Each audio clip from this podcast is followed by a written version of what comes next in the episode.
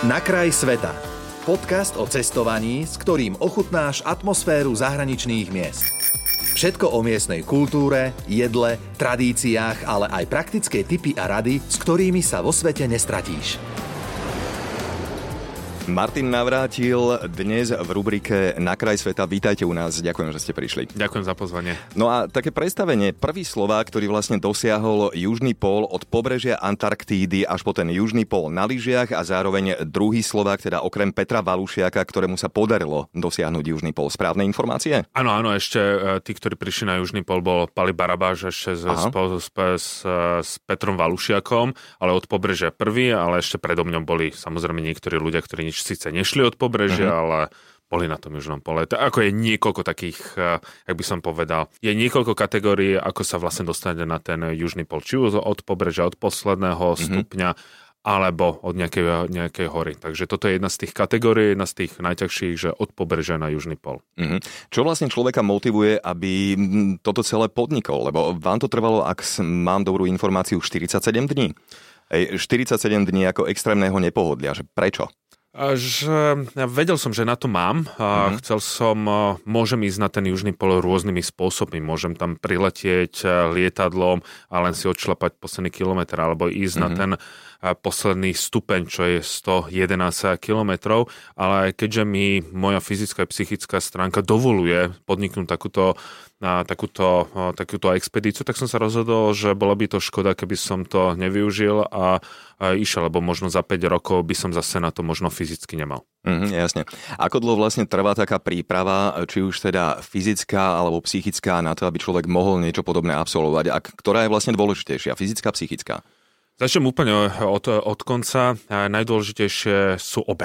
Aha. Keď sa niekto bude venovať len fyzickej stránke, a nebude sa venovať psychickej stránke, tak to nedá. Tu je možno odpoveď na to, že viac takúto cestu e, dokončia ženy ako muži, lebo ženy sú silnejšie práve po mm-hmm. psychickej e, stránke. Čo sa týka na prípravu, e, tak tá príprava na samotný južný pol trvala 3 čtvrte roka. Aj mm-hmm. po psychickej, po fyzickej stránke odišiel som povedzme do Grónska, kde som bol mimo civilizácie, ťahal batoch a tak ďalej a tak ďalej, ale aby som sa, aby som mal vôbec ísť na ten južný pol, tak tam človek musí dokázať, že má na to nejaké už polárne skúsenosti. A tieto polárne skúsenosti som získaval 5 rokov, lebo tam musí ísť človek cez nejakého organizátora mm-hmm. a tam e, musíte dokázať, že máte nejaké polárne skúsenosti, on vám dá nejaké otázky, a je to, je to ako keby taký veľmi dôsledný pohovor a na základe tých otázok, ktoré si človek nedokáže niekde načítať, mm-hmm. len ich má na základe skúsenosti vedia, či, či klamete alebo nie. Ale čo, vy ste tam išli traja. Uh, jedna žena, Katinka, ak si dobre pamätám, potom uh, ďalší váš uh, spolupartner Rob, ktorý nedokončil tú cestu a potom nakoniec vy. Prečo to vzdal, alebo čo sa stalo? On by to ani tak nevzdal, ale musel uh, ukončiť celú cestu, lebo dostal nejakých 7-8 dní pred príchodom na južný pol silný vnútroočný tlak a hrozilo mu oslepnutie mm-hmm. a mal šťastie, že sa to stalo na mieste, kde ho mohlo vyzdvihnúť uh, lietadlo. On urobil všetko správne, tu treba si uvedomiť, že Antarktida je najagresívnejšie e, prostredie na tomto svete, že na Evereste, na vrchole Everestu je teplejšie, je menej e, veterno a my mm-hmm. sme mhm. takéto počasie mali 47 e, dní a môžete sa, môžete sa správne obliekať, môžete sa správne stravovať, môžete správne počúvať svoje telo, ale tak či tak po chvíľke sa začína opúšťať. Preto napríklad z 25 ľudí, ktorí sa tento rok snažili dostať na ten južný pol spôsobom ako ja, čiže od pobrežia do dokončilo iba 15 ľudí. Ale okrem jedného všetci viac menej príroda rozhodla, či Aha. to dá alebo nedá. Hej. Dobre, stále rozprávame o tom južnom pole. Ako to vyzerá tam? Ja sa... biele, biele, biele a nič, alebo čo si potom predstaviť vlastne? Keď, keď to dám na tú prvú, že čo som mm-hmm. si mhm. prvé pomyslel, lebo keď idete na ten južný pol, tak ono to vyzerá ako absolútna rovina. To idete od pobrežia nuly a až do výšky 2800 mm-hmm. metrov. Ale je tam taká rovina, že keď som tam prišiel, tak som si povedal, veď to vyzerá ako podunajská nížina, len bez tých stromov, bez tých uh, budov. Tak takýto pocit som prvý mal, je to nekonečná rovina, ako keby sa človek pozeral na nekonečné more, vôbec nevidí koniec, len v tomto prípade vidí len zamrznutú pôdu, sneh a ľad a nič. Absolutne nič. Koľko ľudí tam vlastne existuje? Polárne stanice a podobné mm. výskumníci? Na celej Antarktíde sa nachádza, myslím, okolo nejakých 5, okolo 50-60 polárnych mm. staníc. Na južnom pole je americká vedecká výskumná stanica, ktorá skúma hrúbku ľadu, ktorá je na južnom pole. Ten južný pol, ako som spomenul, je vo výške 2800 mm. metrov, ale hrúbka ľadu je 1700 metrov. Mm. Čiže on ako rýchlo sa posúva a tak ďalej. S tým, že každá polárna stanica na Antarktíde E, musí mať len vedecký, e, len vedecký Aha. výskum.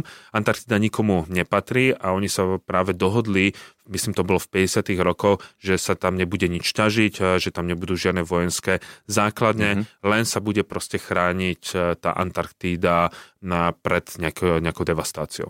A stretli ste sa aj s tými ľuďmi z polárnych staníc, s, s výskumníkmi, vedcami, alebo mm. ani nie? Ani nie, lebo Aha. vonku bolo, že minus 41 stupňov a už určite videli kopec ľudí, ktorí príde na, na južný pol a my sme tam prišli, pobudli sme tam nejakých 24 hodín, kedy pre nás prišlo lietadlo a zobralo nás uh-huh, späť do uh-huh. Civilizácie. Dobre, už dotkli sme sa okrajovo tých teplot, ktoré tam boli, ktoré boli také tie skutočné extrémy, ktoré ste museli zvládať vlastne počas celej tej cesty. A priemerná teplota bola minus 30, najteplejšie uh-huh. bolo, že minus 15, to bolo na pobreží, najchladnejšie minus 41 ale tie teploty ešte e, nie sú až také zlé, všetko závisí od toho, aký je silný vietor. Napríklad uh-huh. pri minus 25, kedy vôbec nefúkal, že ani Vánok, to boli len také 3 dní, som išiel bez rukavic napríklad. Ale to uh-huh. naše telo si vie zvyknúť na takéto zimy.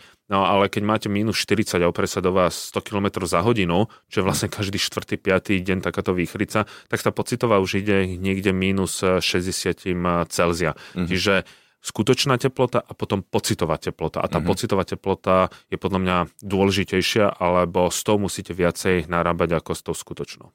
Vo viacerých rozhovoroch ste spomínali termín biele peklo, aspoň ja som si z toho vydedukoval niečo podobné, že je to vlastne stav, kedy okolo človeka je len čisto bielo, bielo, bielo a psychicky sa s tým nevie nejakým spôsobom dať do, do ažurity.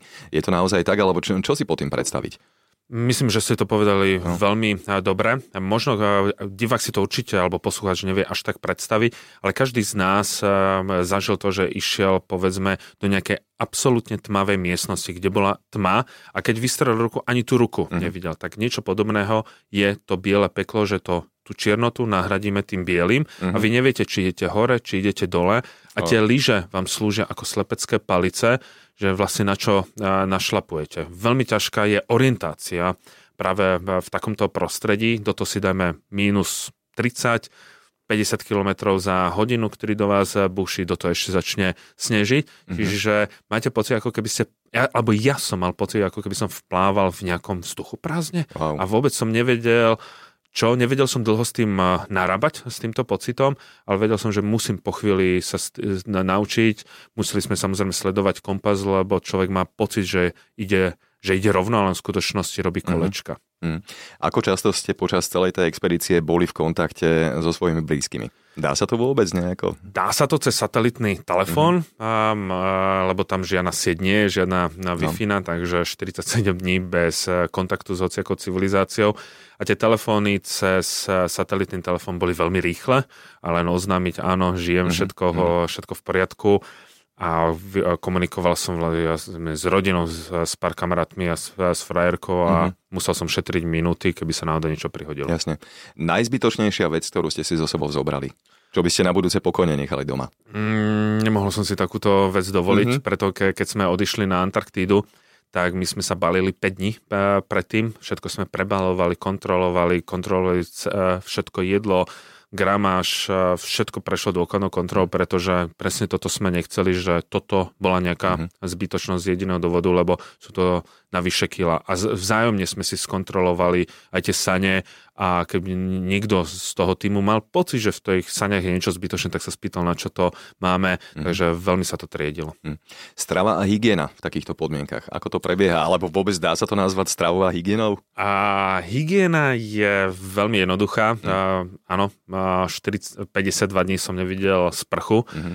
ale máme veľké šťastie, že na Antarktíde je chladno, takže ono nesmrdíte, ale potom keď sa dotknete tej civilizácie, tak ako opičí pavilón. Civilizácia odpadne úplne, hej. Áno, úplne. To, to, bola že absolútna tragédia. A čo sa týka stravy, a nesmete v, v rámci toho, aby ste si udržali nejakú psychickú pohodu, my, myslieť na to, čo niekedy jete, uh-huh. bo to bolo dehydrované jedlo, takže ráno to bolo väčšinou ovsená kaša, tu nechcem vidieť najbližší rok.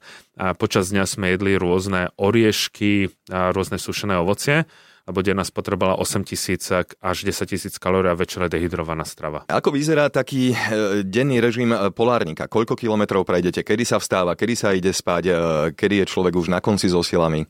A začnem asi tým, že ono to celé vyzerá, že každý deň je absolútne rovnaký. Pripadal mm-hmm. som si aj hrdina v nejakom filme, ktorý sa zobudí do toho istého dňa a vie, čo ho čaká. Mm-hmm. Čiže ráno sme stávali 7.40 každý deň a, a do 10. sme zohrievali hlavne vodu. A voda je všade okolo nás. No jasne. V podobe snehov a ľadu a potom sme medzi 10. a 7 hodinou večera a šlapali v tých 8 hodinových intervaloch s 10 minútovou prestávkou, tam musel byť absolútne presne. A za sebou ste ťahali ešte sane. A hej, za sebou sme mali no, no, no. každý z nás 100-kilové sane, no a večer sme zakempovali 18.25 väčšinou a postavili stan, ten musel byť postavený do nejakých 4 minút a začať okay, e, opäť to zohrievanie vody, naje sa rýchlo a čo najrychlejšie zaspať, aby si naše telo mhm. oddychlo. Mm. Čiže ja som mal potom taký dobrý 10-hodinový spánok, z ktorého som sa tešil. Wow. Čo by sa stalo, ak by sa stalo niečo naozaj nepredvídateľné, nejaké zranenia, úrazy a podobne? Mm. A všetko závisí od toho, kde by sa to stalo. Samozrejme, mali sme nejakú poistku, ale ten, kto ide na, na južný pol, opäť to trošku prirovnám s tým Everestom, že človek vie, že môže i nemusí byť eh, zachránený. Musíte, musíte s tým narábať, že aj takáto vec sa môže eh, prihodiť a že vám možno nikto eh, nepomôže. Takže záviselo, kde by sa to stalo. Samozrejme, boli sme tým, ktorý, keby sa náhodou, že by si niekto zlomil nohu, tak ho proste dáme na tie sane a ťaháme ho do na najbližšie miesto, kde môže pristať nejaké lietadlo, helikoptery mm. tam nepristávajú, ale to najbližšie miesto kľudne môže byť 250 kilometrov tak preto aj menej ľudí chodí ako na ten Everest a tento rok bolo tých 25, z toho dokončilo 15. Hej. Uh, zopakovali by ste to celé ešte raz, keby ste vedeli dopredu, že čo to obnáša? Jednoznačne áno, ale trošku Hej. už inú trasu. Ja, s, ja to mám proste rád. Nebola to moja prvá nejaká expedícia, bola to prvá v rámci Antarktídy, ale zažiť opäť to neuveriteľné ticho, ktoré tam mm-hmm. vládne a, a vidieť, čo to robí s telom, všetko okolo toho, je to, je to veľmi krásne napriek tomu, že človek stráda, vidí, že to telo sa uh, po chvíli už začína uh, opúšťať, ale tie, nechcem povedať, že zážitky, ale tá skúsenosť je neuveriteľná. V čom vás to zmenilo? To ešte neviem. To je, mhm. som, mnoho ľudí hovorí, že som nejaký kľudnejší, ale mhm. to keď zapnete prvý e-mail, tak e, sa asi dostanete veľmi rýchlo. Ale takéto vyhodnotenie, že čo to so mňou spravilo, budem vedieť až asi neskôr, uh-huh. lebo mne táto celá cesta dochádza postupne. S Martinom Navratilom sme sa dnes vybrali na Južný pól a ja mu za to ďakujem. Pekný deň, máte sa, držím ďakujem, palce. Ďakujem pekne. Počúval si podcast Na kraj sveta. Viac cestovateľských typov či zážitkov si môžeš vypočuť na Podmaze vo svojej podcastovej aplikácii alebo sa o nich dočítať na webe Rádia Melody.